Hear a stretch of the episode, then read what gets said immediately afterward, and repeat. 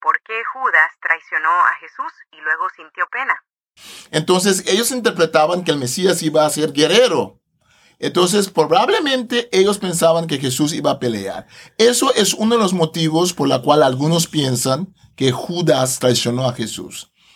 Él traiciona a Jesús y después se arrepiente. ¿Por qué se arrepiente él? Cuando ve que Jesús no hace nada, dice el texto que él vio que arrestaron a Jesús y él siente eh, pena. Algunos dicen que es porque Judas pensaba que al traicionar a Jesús, Jesús iba a manifestarse como Mesías. Un libro escrito hace miles de años en diferentes culturas y países con un mensaje para hoy. Para vivirlo, necesitas entenderlo. Explora la Biblia. La primera Biblia de estudio en audio que te ayudará a profundizar más en la palabra de Dios.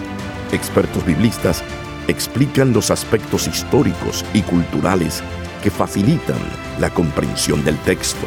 Explora la Biblia. Saludos, ¿qué tal? Les habla Lloyd Ortiz, directora del Servicio de Publicaciones en Español de Sociedades Bíblicas Unidas. Estamos en un nuevo episodio de Explora la Biblia. En este momento vamos a estar explorando el capítulo 18 y me acompaña el doctor Marlon Winnet.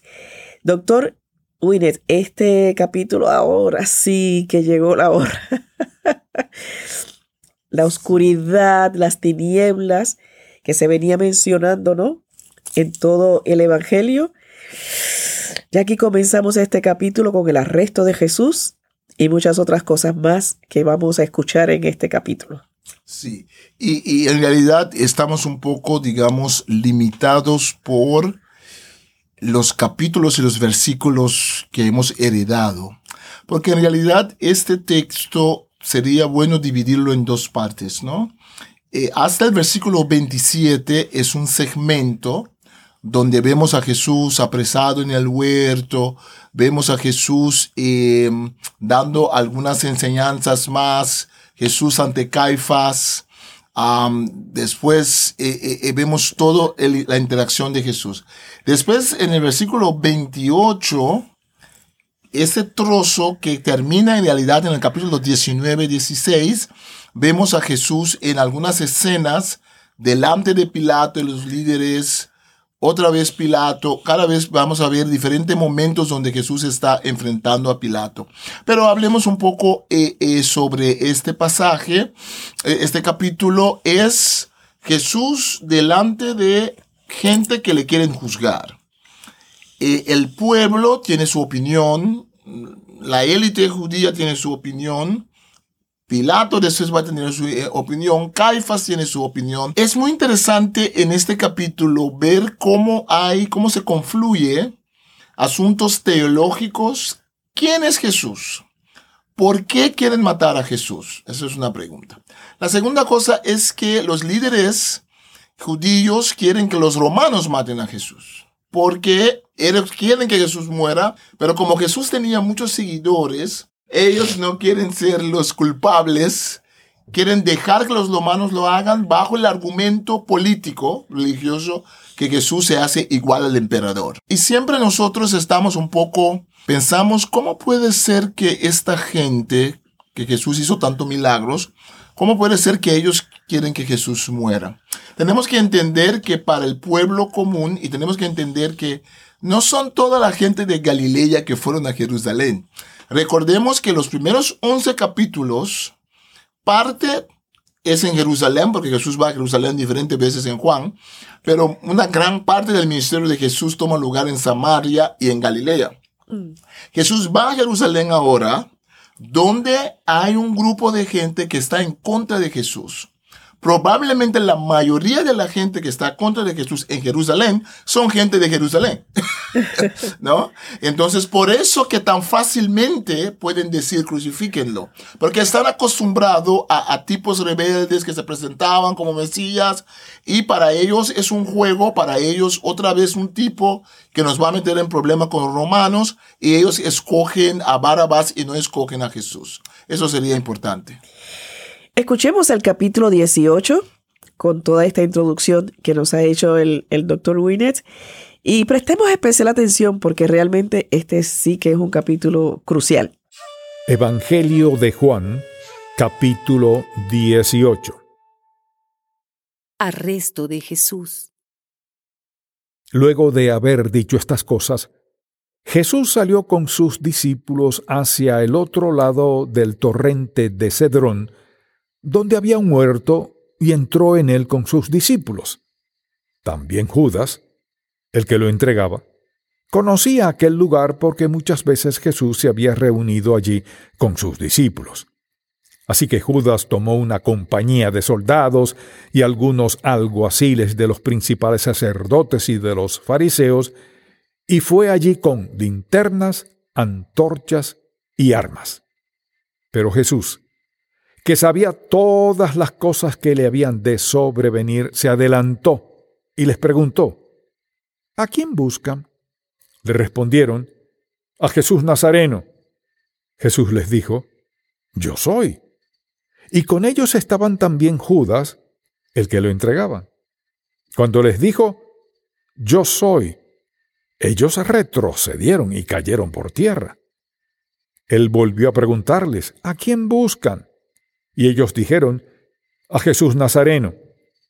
Respondió Jesús, ya les he dicho que yo soy. Si es a mí a quien buscan, dejen que éstos se vayan. Esto para que se cumpliera lo que había dicho. De los que me diste, no perdí a ninguno.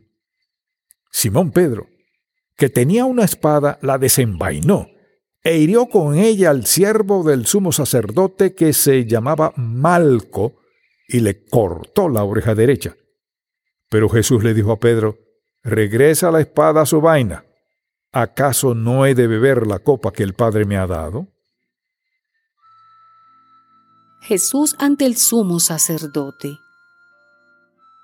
Entonces, la compañía de soldados, el tribuno y los alguaciles de los judíos aprendieron a Jesús, lo ataron y lo llevaron primeramente a Anás, que era suegro de Caifás, porque ese año era sumo sacerdote. Caifás era el que había aconsejado a los judíos que era conveniente que un solo hombre muriera por el pueblo. Pedro en el patio de Anás. Simón Pedro y otro discípulo seguían a Jesús. Como el otro discípulo era conocido del sumo sacerdote, entró con Jesús al patio del sumo sacerdote, mientras que Pedro se quedó afuera a la entrada. Pero salió el discípulo que era conocido del sumo sacerdote, le habló a la portera e hizo que Pedro entrara. Entonces la portera le dijo a Pedro, ¿acaso no eres tú también uno de los discípulos de este hombre? Y él dijo, no lo soy.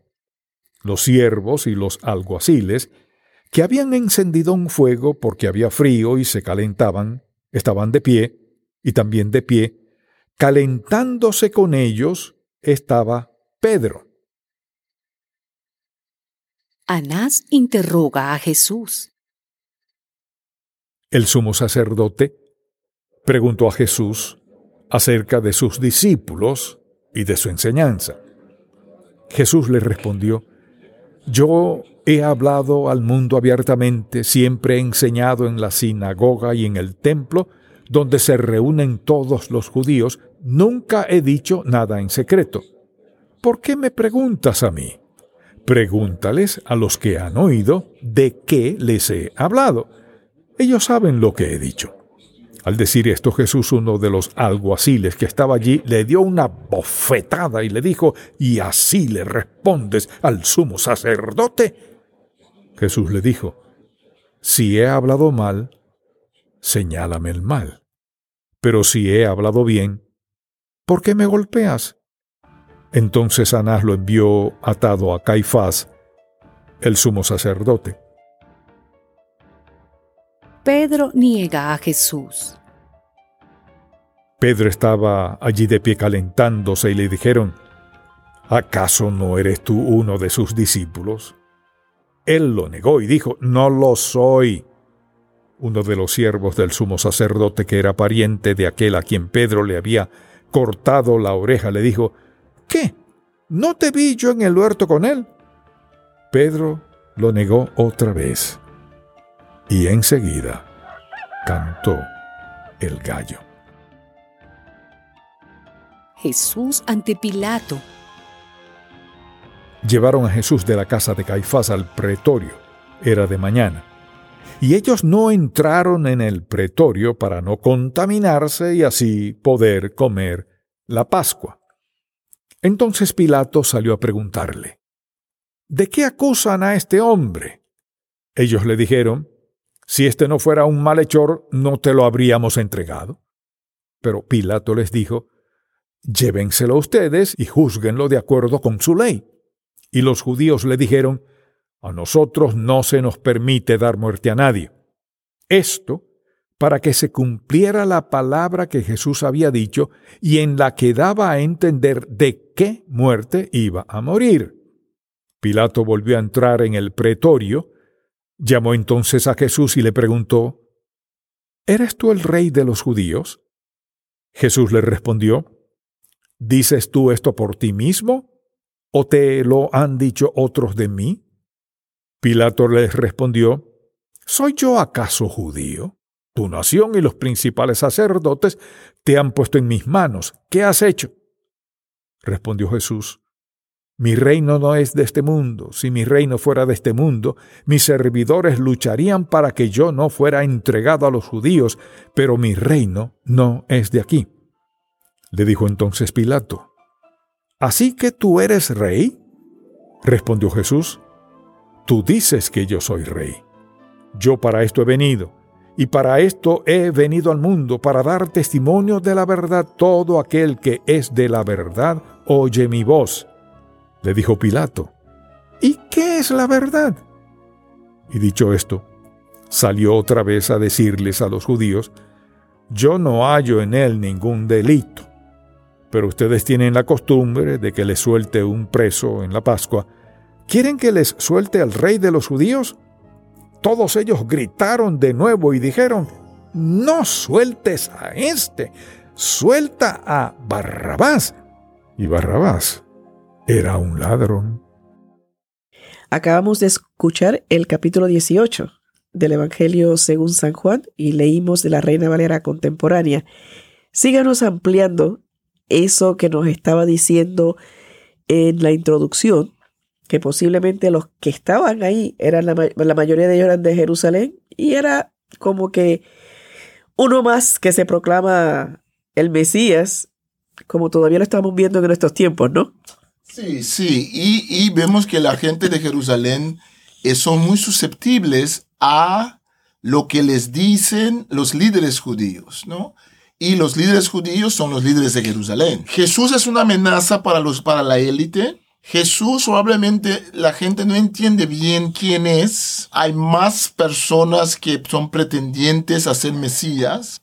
Aquí vemos también la traición de Pedro, ¿no? Pedro niega a Jesús lo que tenemos que fijarnos muy bien es cómo cada persona interroga a Jesús, ¿no?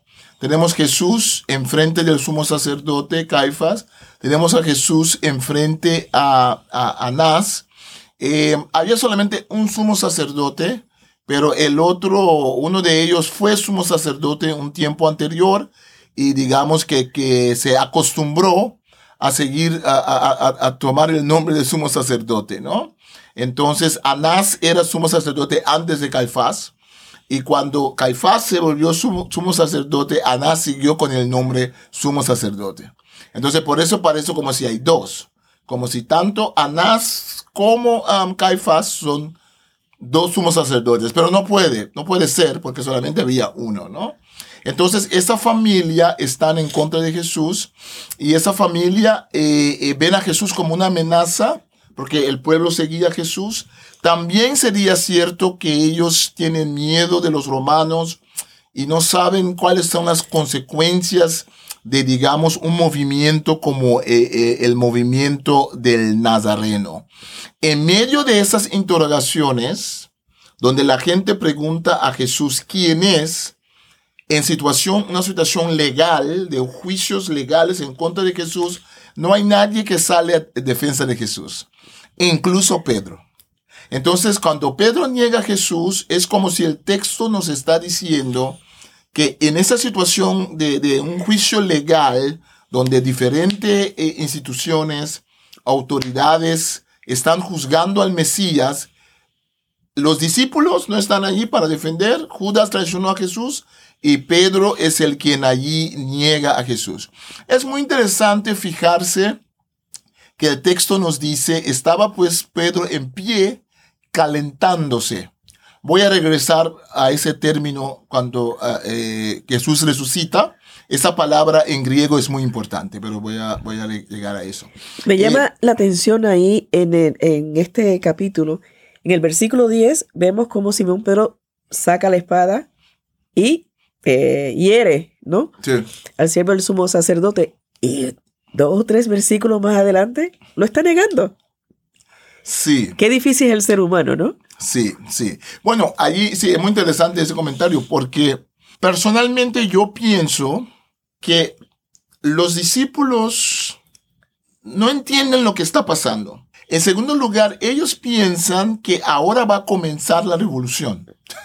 Yo pienso que ellos piensan que ahora que vienen a agarrar a Jesús, eh, eh, recordemos que en el otro evangelio Jesús dice, antes les había dicho, no lleven comida, no lleven, pero ahora sí, lleven su mochila. Y dice Jesús, eh, el que no tenga espada lleva, Jesús lo está diciendo de forma metafórica. Entonces Pedro, entonces ellos dicen, aquí tenemos dos.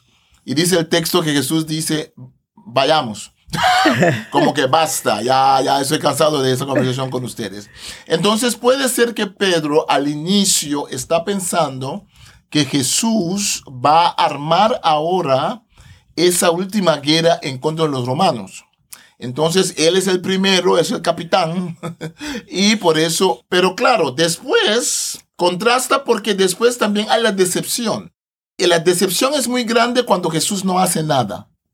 Y yo pienso que los discípulos pensaban, para ellos, ellos no entendían cómo iba a ser Jesús el Mesías. Bueno, nadie lo entendía bien porque ellos veían los textos del Antiguo Testamento donde hay textos del Mesías triunfante, el Mesías que vence, pero hay textos también del siervo su, sufriente. Entonces ellos interpretaban que el Mesías iba a ser guerrero, entonces, probablemente ellos pensaban que Jesús iba a pelear. Eso es uno de los motivos por la cual algunos piensan que Judas traicionó a Jesús. Él traiciona a Jesús y después se arrepiente. ¿Por qué se arrepiente él? Cuando ve que Jesús no hace nada, dice el texto que él vio que arrestaron a Jesús y él siente eh, pena. Algunos dicen que es porque Judas pensaba que al traicionar a Jesús, Jesús iba a manifestarse como Mesías. Era como para provocar, para provocar una reacción. Una reacción de Jesús. Y cuando Jesús no reacciona, él se da. Por eso él dice, bueno, estoy adelantando. Por eso él dice, he traicionado a sangre inocente. Ah. ¿No? Recordemos que en Hechos cuando Jesús va a subir al cielo, ellos todavía le están preguntando, ¿es ahora que vas a restaurar el reino de Israel? Entonces uno ve que no entienden el aspecto espiritual. La mente humana es muy finita, ¿no? para, para entender e-, estas, estas cosas tan... Y mira, te digo, es complicado. Yo soy muy contento que no viví en ese tiempo. es muy complicado, es muy complicado. Es complicado, es complicado. Así que casi que exhibimos a Judas y a Son, son eh, actitudes y emociones humanas. Sí, sí. O sea, hay que verlo desde ese punto de vista. Es muy fácil desde acá, leyendo el texto, decir cómo es posible que lo negó, habiendo estado con él, como siempre digo yo. Pero realmente hay que pensar en una situación, en ese momento, que hubiese hecho uno mismo, ¿no? Sí, sí. Por eso que pensamos que la palabra judío muchas veces se refiere a judíos de, Judea, porque él está allí como Galileo y la gente le dice, podemos reconocer tu acento, eres uno de ellos. Y él con su acento galileo dice, yo no soy galileo. ¿No? Entonces allí, allí vemos el problema para Pedro es que está en un ambiente ajeno a él, un ambiente eh, muy, sol, digamos, de la ley, un ambiente de la élite judía donde allí él no quiere reconocer a Jesús porque está pensando en su propio pellejo, claro. Claro. En esta ocasión vamos a hacer un, algo un poquito diferente porque no necesariamente vamos a concluir el capítulo 18 porque continúa toda esta historia en el capítulo 19. Pero cerramos, digamos, el episodio del capítulo 18 del Evangelio según San Juan en Explora la Biblia, la primera Biblia de estudio en audio con el texto de la Reina Valera contemporánea. Gracias por escucharnos, bendiciones, no se pierda el siguiente episodio porque la historia continúa. Un libro escrito hace miles de años en diferentes culturas y países con un mensaje para hoy. Para vivirlo, necesitas entenderlo. Explora la Biblia la primera Biblia de estudio en audio que te ayudará a profundizar más en la palabra de Dios. Expertos biblistas explican los aspectos históricos y culturales que facilitan la comprensión del texto. Explora la Biblia